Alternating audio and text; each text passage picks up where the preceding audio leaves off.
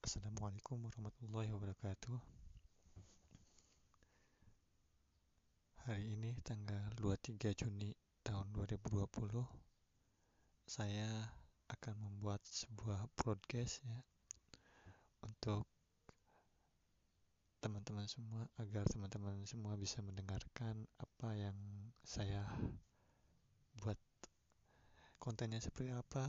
uh, langsung saja tetap dengarkan podcast ini